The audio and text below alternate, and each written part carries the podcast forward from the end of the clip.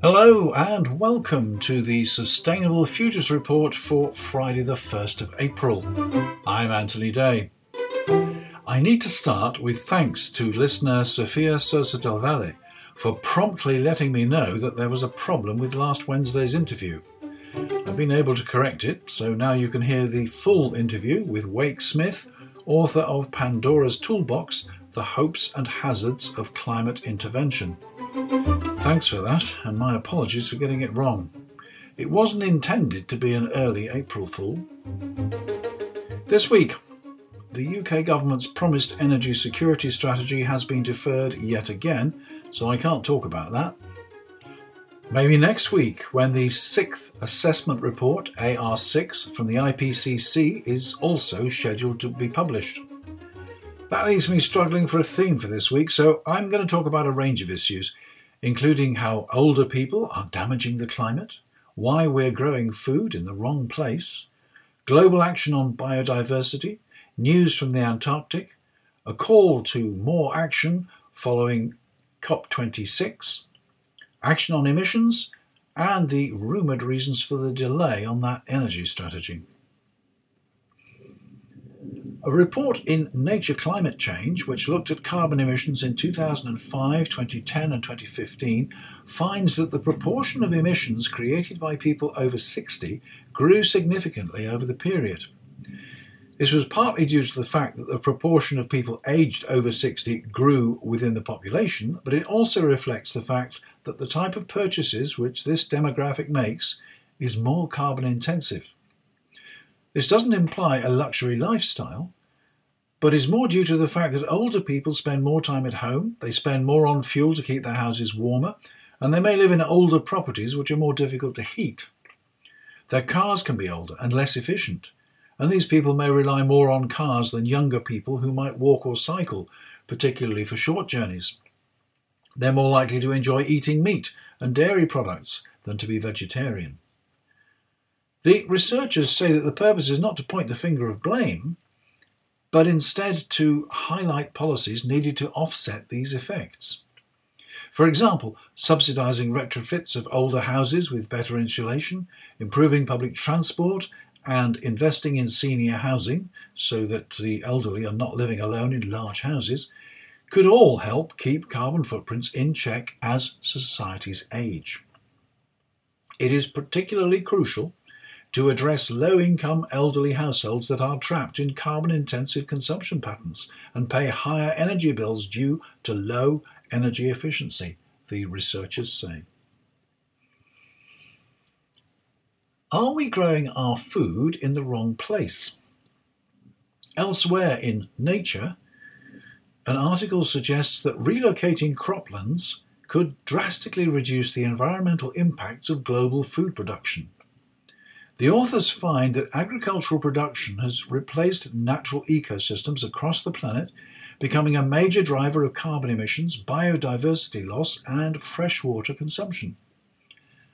They claim that by relocating croplands across the world, they could reduce these impacts by between 70 and 100%. According to Anthropocene magazine, in a full blown reconfiguration of global croplands, we would relocate soybean, maize, and rice to the Sahel region of sub Saharan Africa, barley and wheat to the corn belt of the Midwestern United States, and rapeseed and soybeans to northern China, for example. The temperatures, soil conditions, and natural rainfall in these zones would encourage higher yields from these crops than they were producing in other less productive areas. These less productive areas would be allowed to go wild uh, and go back to nature with benefits for biodiversity. With this ambitious global redesign, we'd be able to grow the same amount of food, but using almost half the land we currently do because of the higher yields. Of course, there would be major political and commercial challenges to this sort of rearrangement, but the authors report that even partial reallocation within national boundaries would still have a significant benefit. As the global population grows and expectations rise, we may well have to tackle these political challenges in the future. Probably the only thing that we truly understand about biodiversity is that humanity is steadily damaging it. Even then, we probably don't fully understand the extent of the damage that we're causing. The United Nations Convention on Biological Diversity, CBD, is the international legal instrument for the conservation of biological diversity the sustainable use of its components, and the fair and equitable sharing of the benefits arising out of the utilization of genetic resources. And it's been ratified by 196 nations. Its overall objective is to encourage actions which will lead to a sustainable future. They say biological diversity, or biodiversity, is the term given to the variety of life on Earth and the natural patterns it forms. The biodiversity we see today is the fruit of billions of years of evolution, shaped by natural processes and, increasingly, by the influence of humans. It forms the web of life of which we are an integral part and upon which we so fully depend. This diversity is often understood in terms of the wide variety of plants, animals, and microorganisms. So far, about 1.75 million species have been identified, mostly small creatures such as insects. Scientists reckon that there are actually about 13 million species, though estimates range from 3 to 100 million. Biodiversity also includes genetic differences within each species, for example, between varieties of crops and breeds of livestock. Chromosomes, genes, and DNA the building blocks of life, determine the uniqueness of each individual and each species. Yet another aspect of biodiversity is the variety of ecosystems, such as those that occur in deserts, forests, wetlands, mountains, lakes, rivers, and agricultural landscapes. In each ecosystem, living creatures, including humans, form a community, interacting with one another and with the air, water, and soil around them. It is the combination of life forms and their interactions with each other and with the rest of the environment that has made Earth a uniquely habitable place for humans. Biodiversity provides a large number of goods and services that sustain our lives. At the 1992 Earth Summit in Rio de Janeiro, world leaders agreed on a comprehensive strategy for sustainable development meeting our needs while ensuring that we leave a healthy and viable world for future generations. One of the key agreements adopted at Rio was the Convention on Biological Diversity. This pact, among the vast majority of the world's governments, sets out commitments for maintaining the world's ecological underpinnings as we go about the business of economic development. The Convention establishes three main goals the conservation of biological diversity, the sustainable use of its components, and the fair and equitable sharing of the benefits from the use of genetic resources. The Convention on Biological Diversity entered into force on the 29th of December 1993. This week, the Convention issued a press release.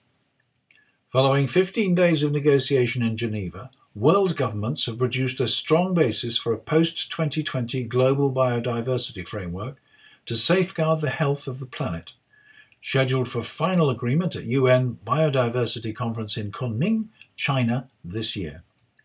The overarching goals of the draft framework to protect the elements of biodiversity at all levels genetic, species, and ecosystem, sustainability and human well being in the use of biodiversity and the fair and equitable sharing of benefits from the use of biodiversity were reaffirmed during the Geneva sessions.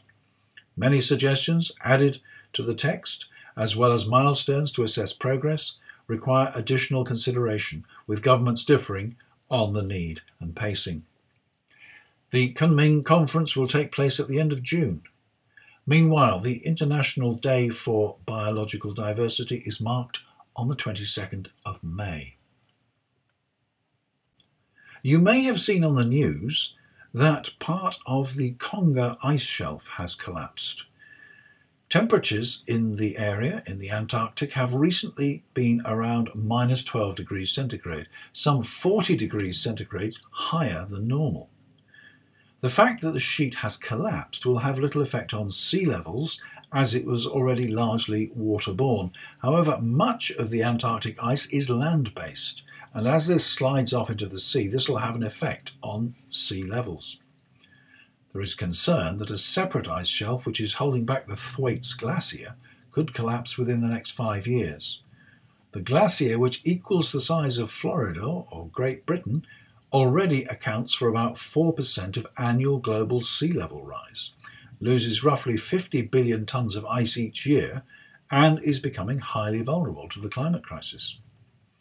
If the Thwaites collapsed, the event could raise sea levels by several feet, researchers say, putting coastal communities as well as low lying island nations further at risk. But Ted Scambos, a glaciologist at the University of Colorado Boulder and a leader of the International Thwaites Glacier Collaboration, said it will still be decades before the world will see real acceleration and an additional uptick in sea level rise. Until COP27, the next IPCC climate conference in November, Britain, as host of the 2021 event, retains responsibility for the agreements achieved last time. COP26 President Alok Sharma has called on all countries to honour their commitments and take rapid action to tackle the climate crisis and achieve net zero. In the IPPR Progressive Review Journal, Sharma writes that his main ambition for the COP26 conference was keeping the 1.5 degree target alive, which he describes as a fragile win that will only endure if countries take rapid climate action in this critical decade.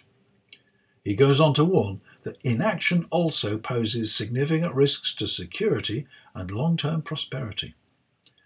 I'm sure we're all with him on that. Climate action draws my attention to research from the NatWest Group. They found that 87% of UK SMEs, small and medium enterprises, are unaware of their business's total carbon emissions, although almost half of them, 45%, recognise that it will be important to lower their emissions in the near future. Somehow there seems to be a lack of urgency. Will the bank's springboard to sustainability and its carbon tracking app raise the profile? On the other hand, Ryanair, whose chief executive has in the past not been wholly convinced that there's a climate crisis, announces that it will be carbon neutral by 2050.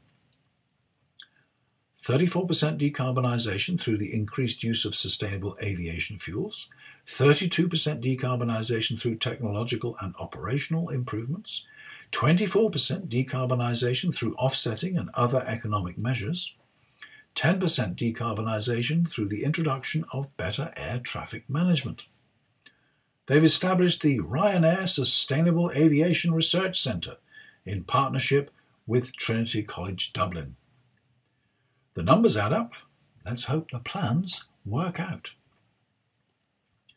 And finally, why is the UK's energy security strategy delayed?